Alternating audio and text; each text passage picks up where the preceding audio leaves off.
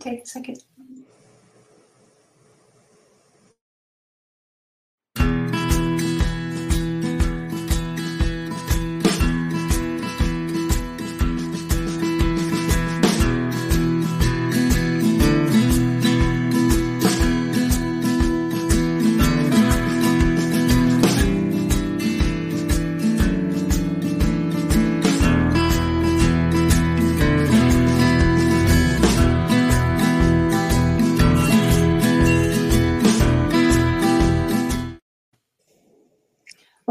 Welcome, everybody, to this episode of the Battle to Be Trauma Transformation Podcast. We have a very, very special guest with us tonight, Amy Tiemeyer, and she is a veteran. She is a survivor, and she is a absolute extreme volunteer. And she's going to tell you all about what that means here in a few minutes. So I wanted, because she has so much to say and there's just so much to her story, we're going to jump right in and talk about in the very beginning of her career what got her excited, what made her want to join the military in the first place. So I grew up, um, I always knew I was going to join the military. Um, I just didn't know which branch and I wanted to use the military to pay for college. And so I joined the military when I was 17. My dad really wanted me to join the Marine Corps, but anytime I went to the Marine Corps recruiters, they're like, women, eh, we really don't need you. And the Army uh, recruiter, I had a female recruiter, and we actually got really close. She came over for Thanksgiving dinner. Um, we did trained got ready for basic training, all the things. I'm a little bit more of a svelty woman. And so my weight was always a challenge, and she worked out with me. And um, when I got through basic training, I actually got high PT score awards for um, I could do well over 60 push ups in under two minutes. And um, I did my two miles. Um, by the time I ended AIT because I really didn't do sports in school. I did, um, I ran two miles in 12 minutes and 58 seconds, which is, you know, it's a six and a half minute mile. It's not record breaking, but it's pretty okay. So you're an advocate of the don't lower the bar for me.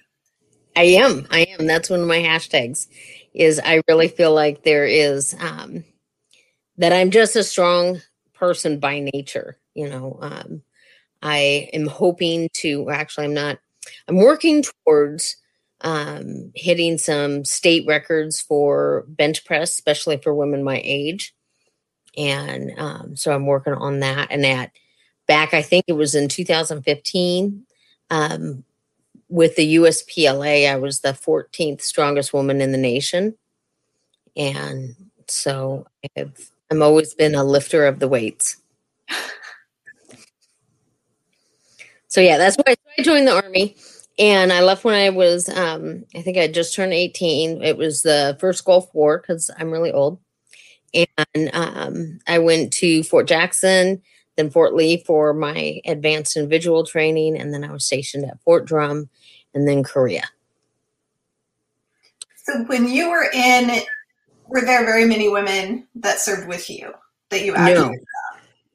No. So um, in basic training, it was it was I was one of the first units actually that desegregated um, women and men, and so um, in not in basic training, but in uh, the advanced individual school.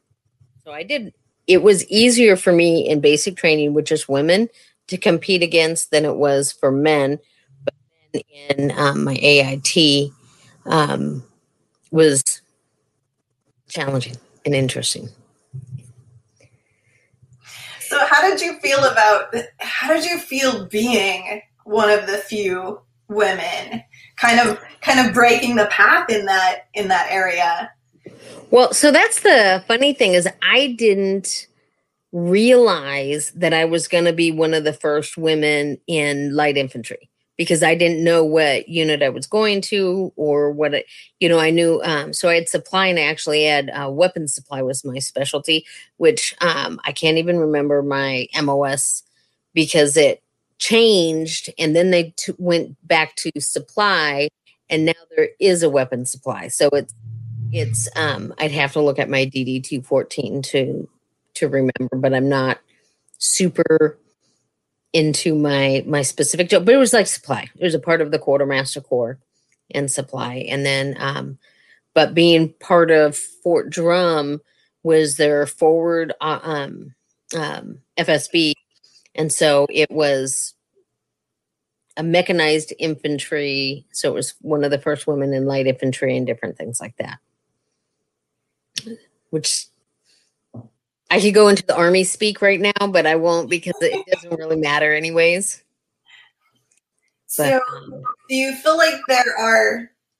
Do you feel like because you're still involved in the military in terms of all the different volunteer positions that you do, so you still talk with a lot of people who are involved, and uh, do you feel like there are?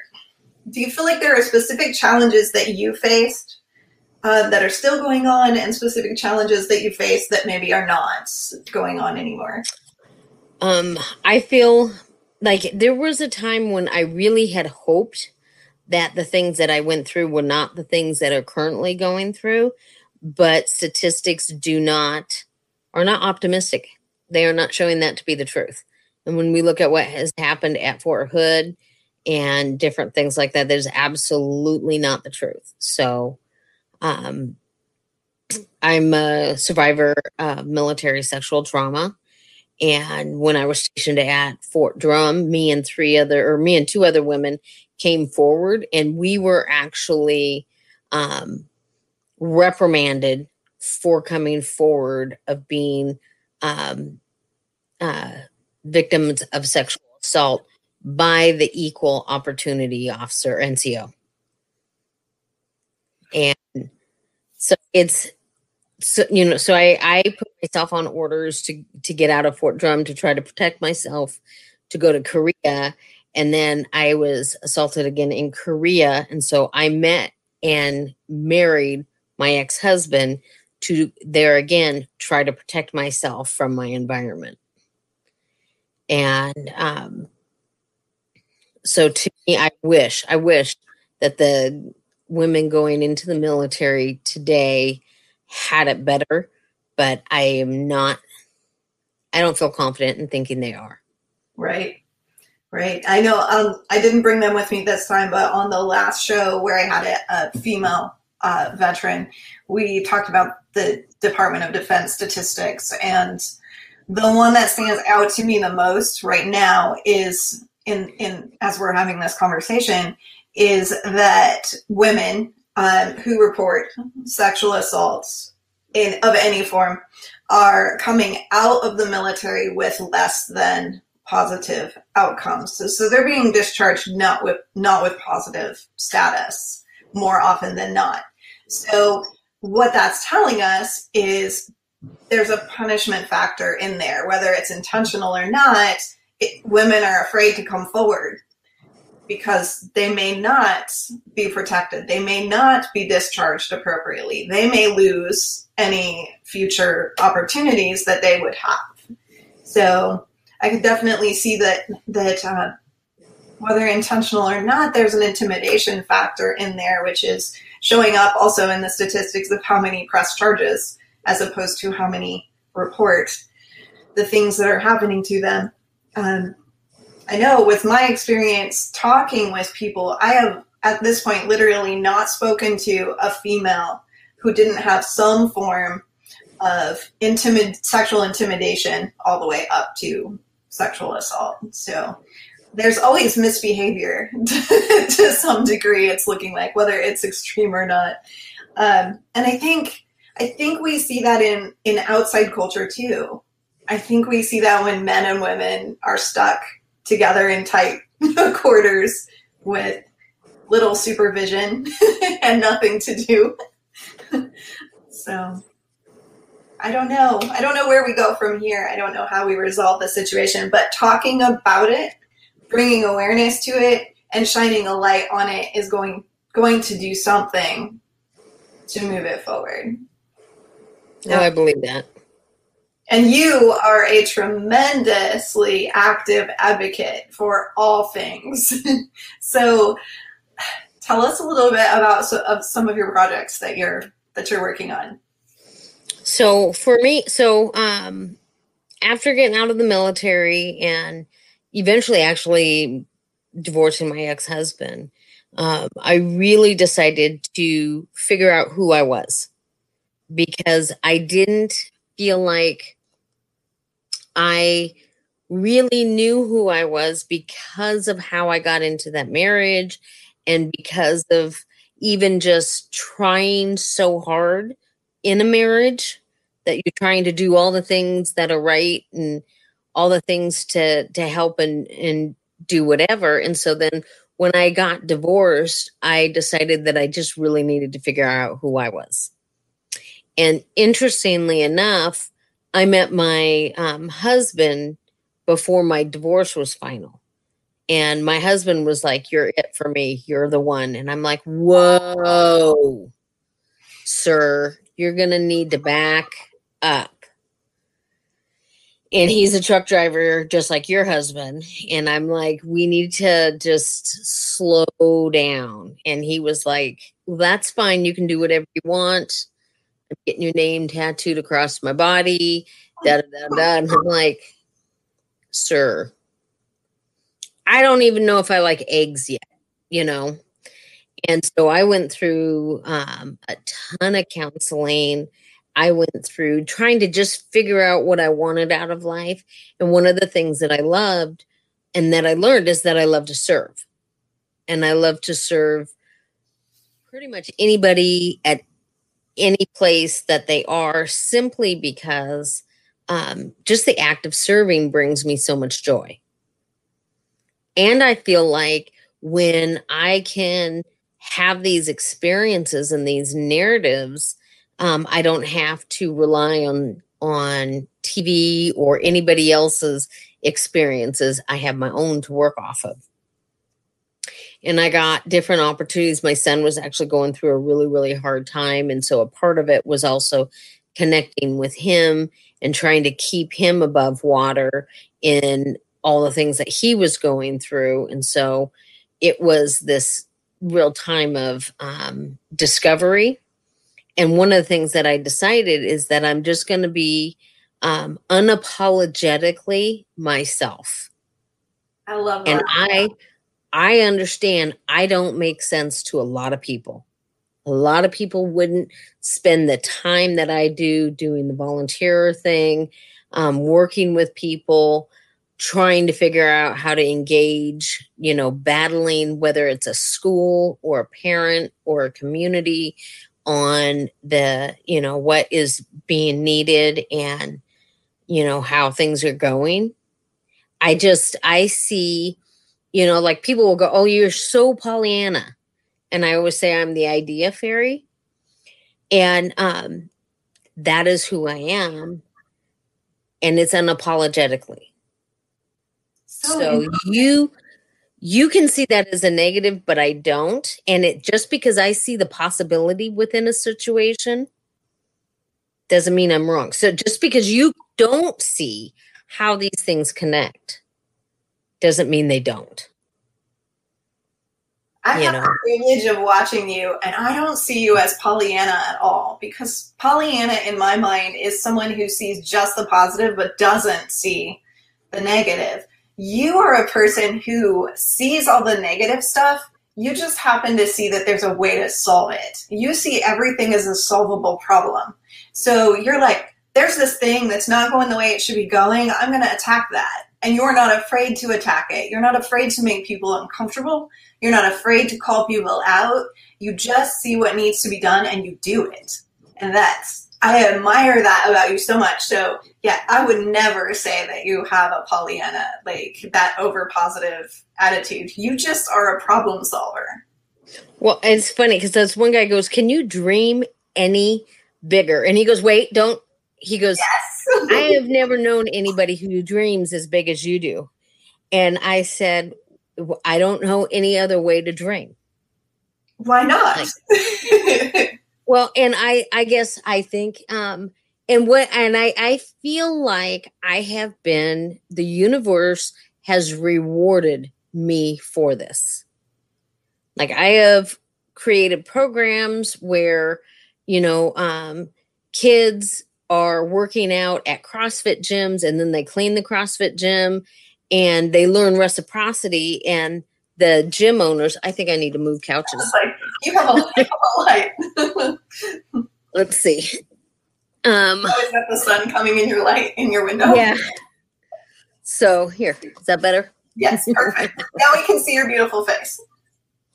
Um so yeah so i i guess i've just people are like, well, why did you think to do that? And I'm like, well, this one person asked. He goes, I wanted to take the kids to a gym.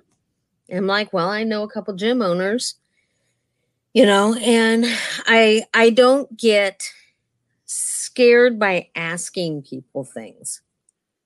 And I think a lot of people are so concerned with their personal credibility and um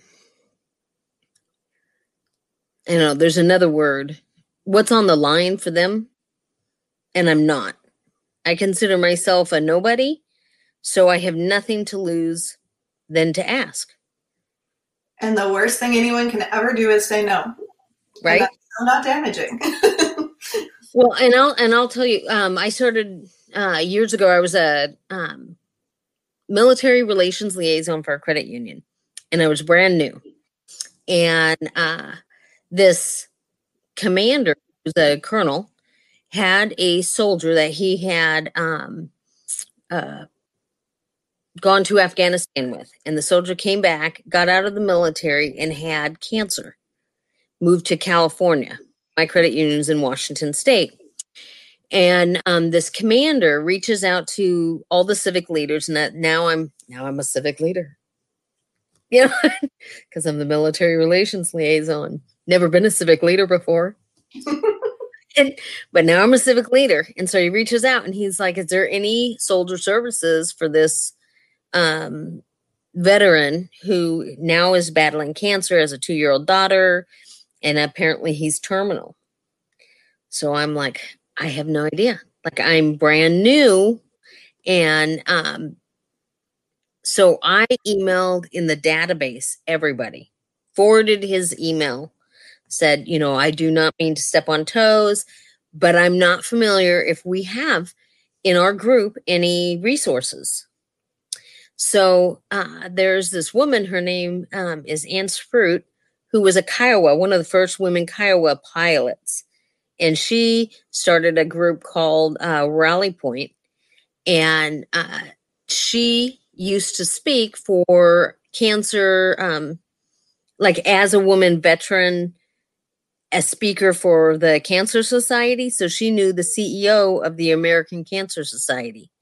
So she forwarded on to them.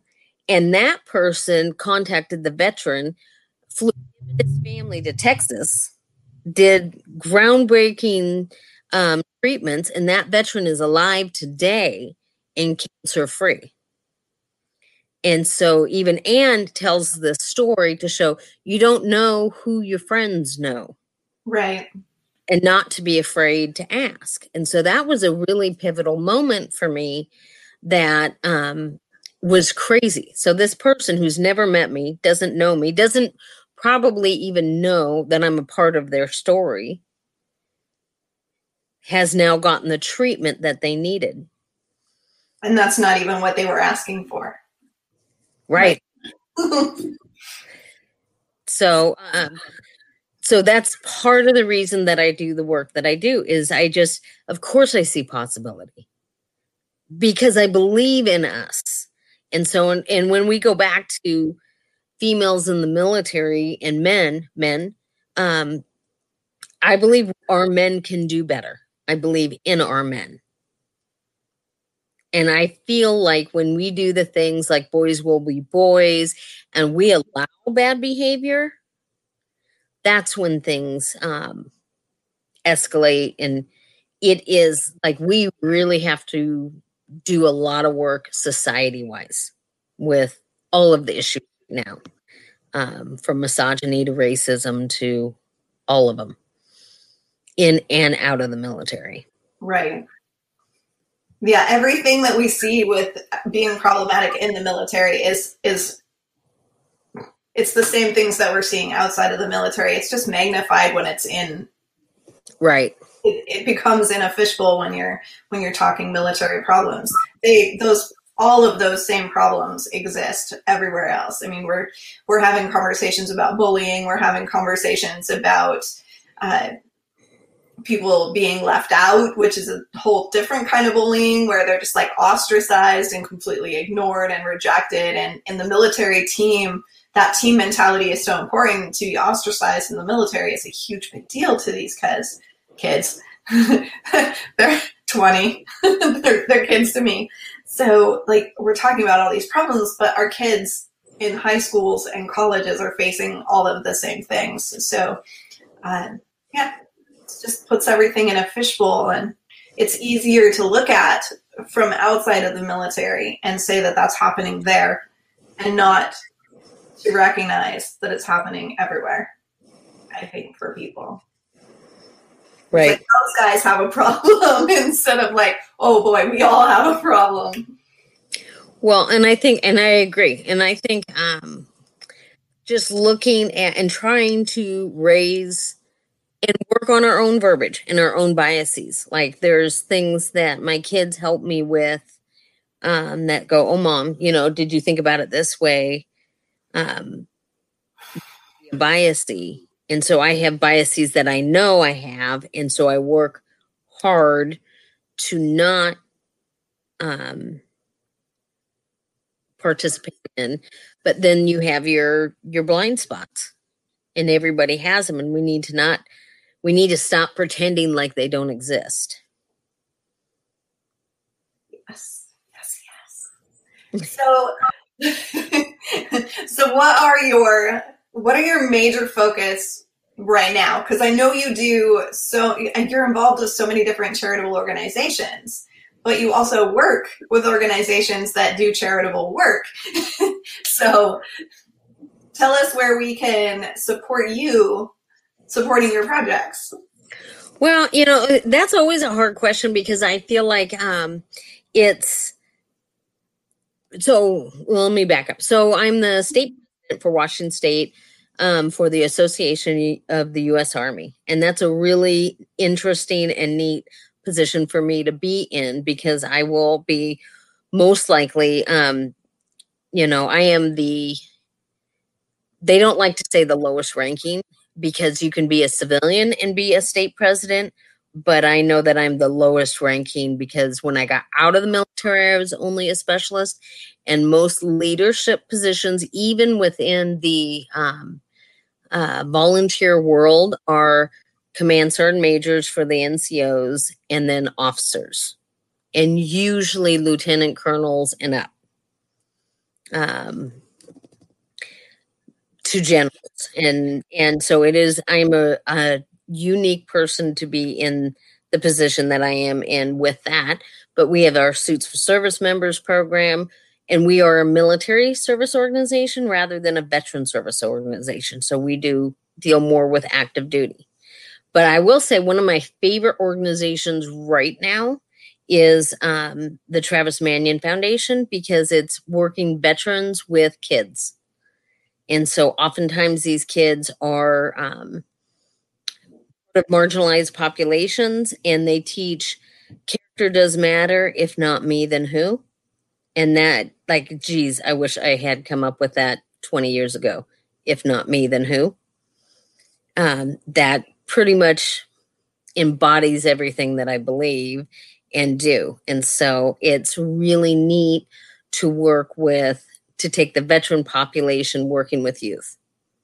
Because it's it's sort of like my two worlds you know um and so and that, that is my two worlds. So i work i've worked with um, kids experiencing homelessness.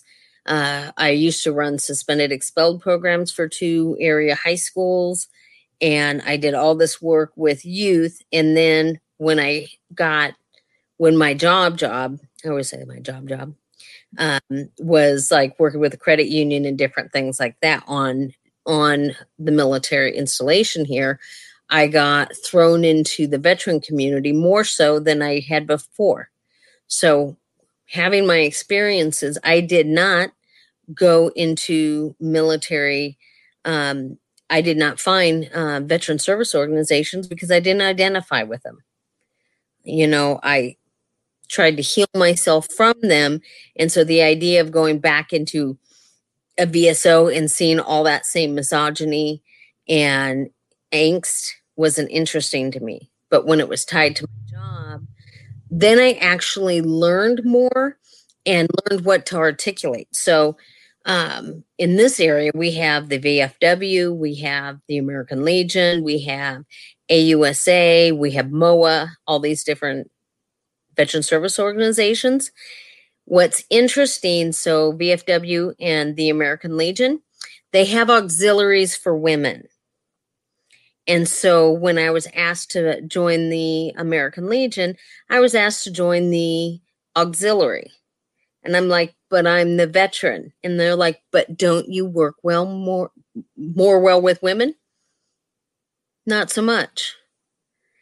I'm not a very so I always say I'm not domesticated. I don't cook. I don't do all the normal female things and I was a soldier, you know, and it was really odd to me to feel because then what happens is so I go, no, I don't identify. I don't feel like I should be on the auxiliary. I should be with the veterans, right? So then you're in this room and you're the only woman. So then they feel like you're a feminist, and I have it. I can be seen as a feminist to some people, but that's not nearly that's not really my issue or my my platform. And so then it just felt like everything that I said or even being there put a filter on me that wasn't what I identified with completely. And so it just really made it very this is not my tribe. The American Legion is not my tribe.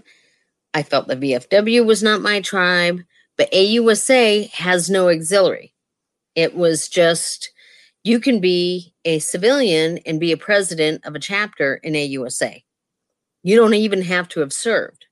You can be uh, enlisted or officer and all the way through their group. And I'm like, okay, well, this is inclusive.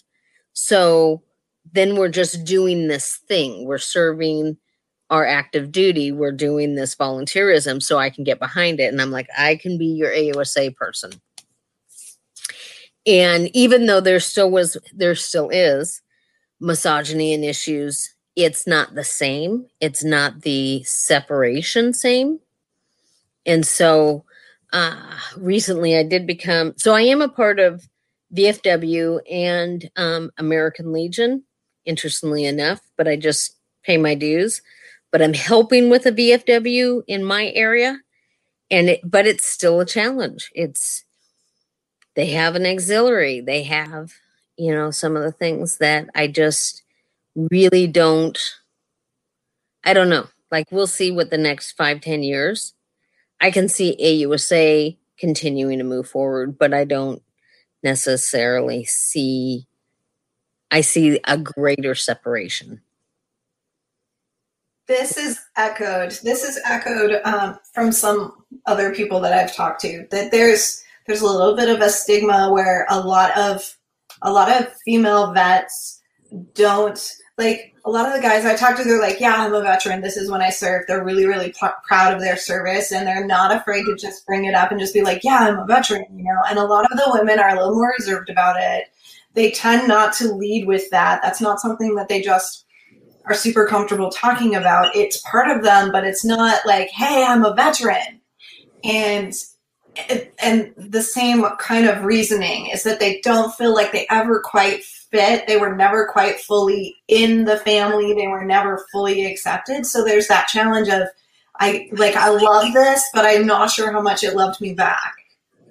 So there's that like I really wanted to be like I I had these hopes and dreams to just be a part of this thing that I was so proud of, but just there was a little bit of rejection, a little bit of resistance, and I just never felt hundred percent like I was embraced the way I was trying to embrace it, basically. Yeah. So but I would also say on the flip side, like there are female veteran service organizations, and I don't necessarily want to be in a room of all women either.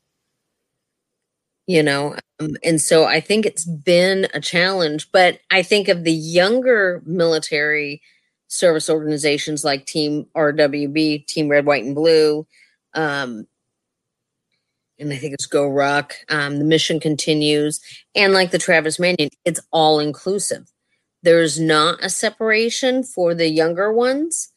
The difference is the military, the veteran service organization, so your American Legion, your VFW, they work with getting VA benefits and they lobby Congress for um, pay for military and for military families and different things like that. The young um, uh, veteran whether they're service organizations or um, however they're identified, they don't do the things in government and they don't help veterans with claims. Like there might be a person who can help another person, but that's not what their nonprofit does. And so those are so it's real it's an interesting dichotomy of needs I think. But it is but i also think that that could be therein lies the problem too.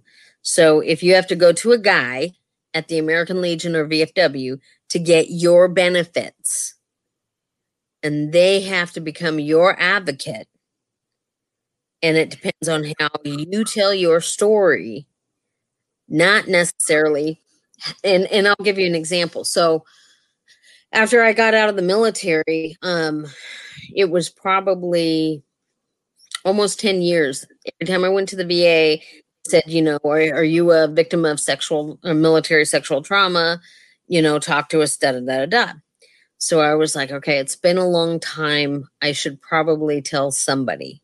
Like I tried to do it in the service, that didn't work so well for me.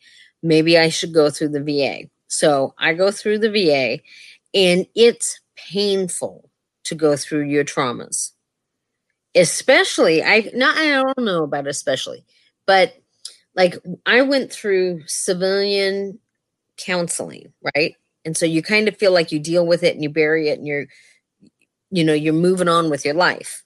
But to get VA to honor what's happened, you have to open all those caskets up.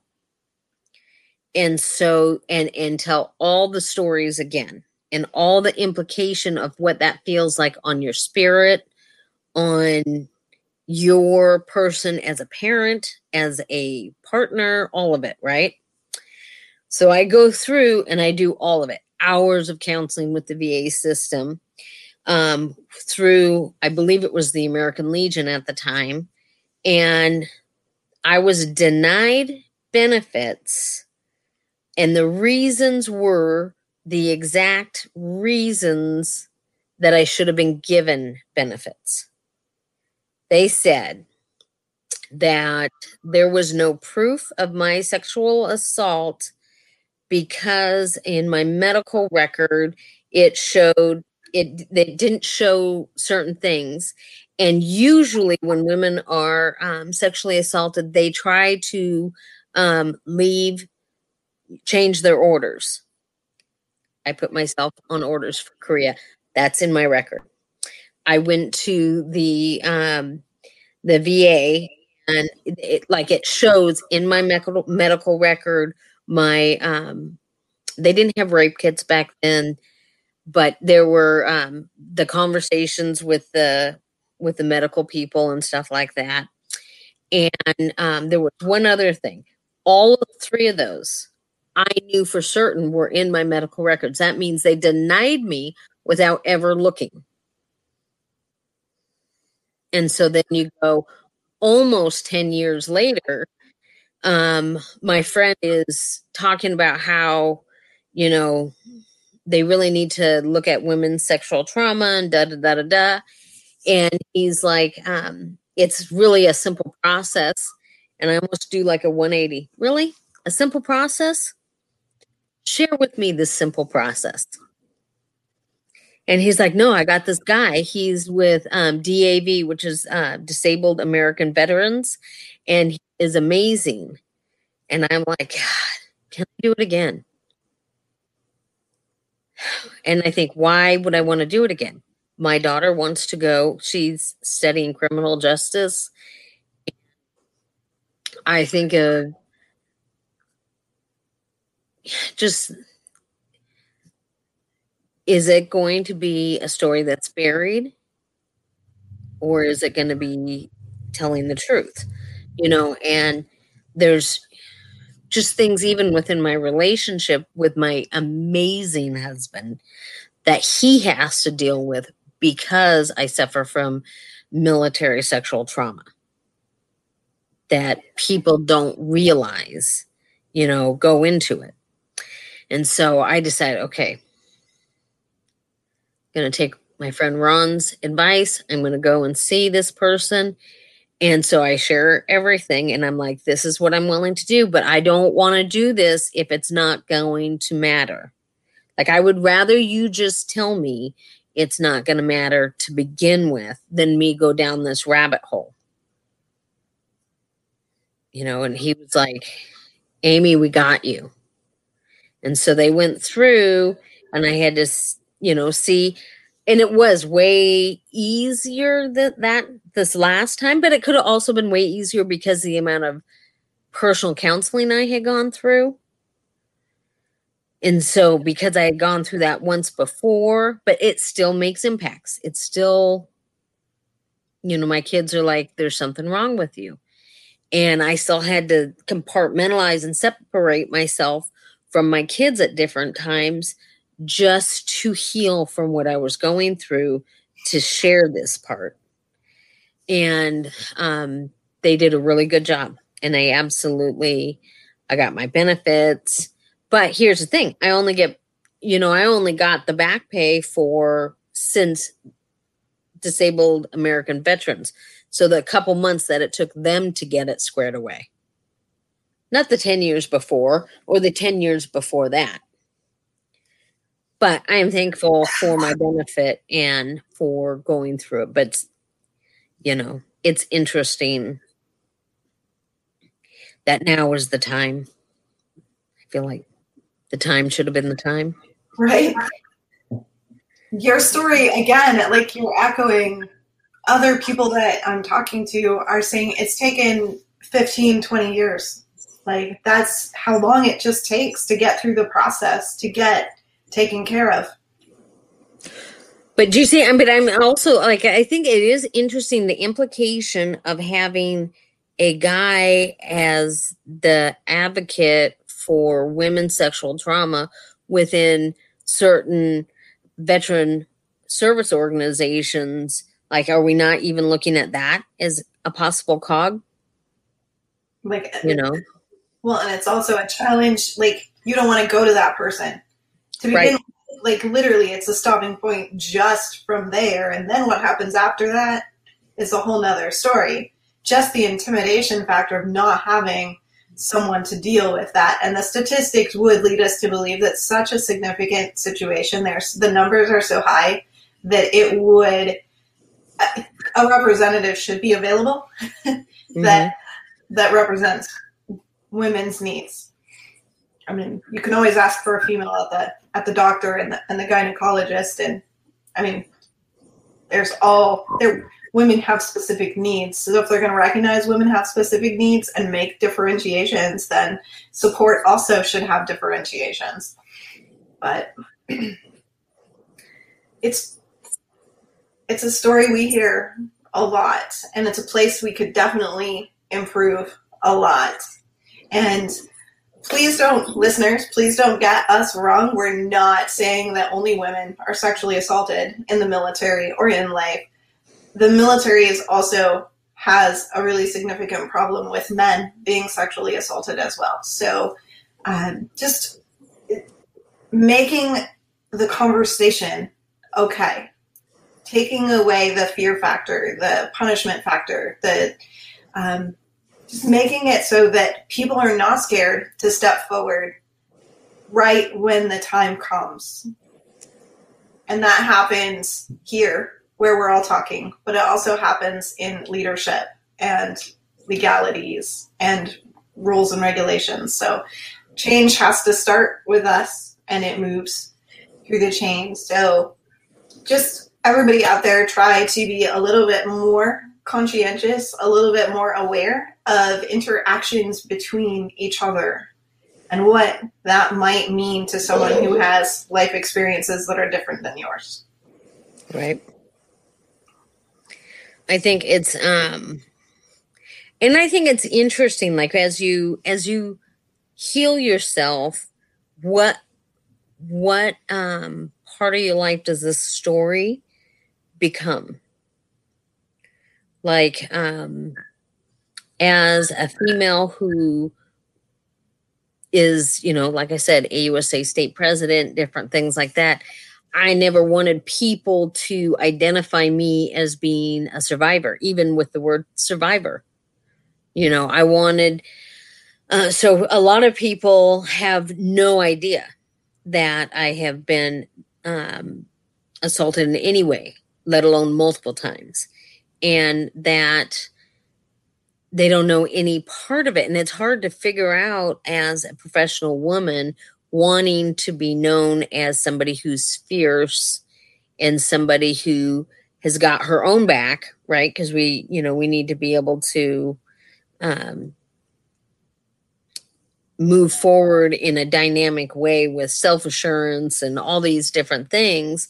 Yet, if we share the story of vulnerability, um, then that becomes the only story somebody hears or the only way they remember you versus all the you know crazy things. Like you know she's run 25 half marathons and 14th strongest woman in the US and you know all these different things.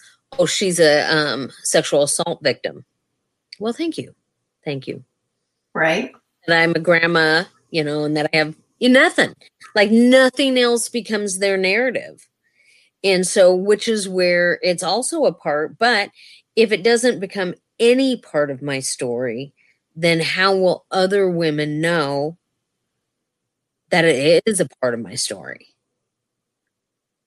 How will my daughter know that, God forbid, she goes through something that I'm here for her inexplicitly? I love what you say. Survivor is a terminology I struggle with, and I am also a survivor. So I would say with my people when I'm working with them, we go from, we start out as victims. We all feel like victims in the beginning. We all claim that role and jump right into it. Like we literally are fully victims in the beginning. And then we go to survivor as we start to deal with it. But then we're damn warriors and survivor just needs to kind of come out of the equation.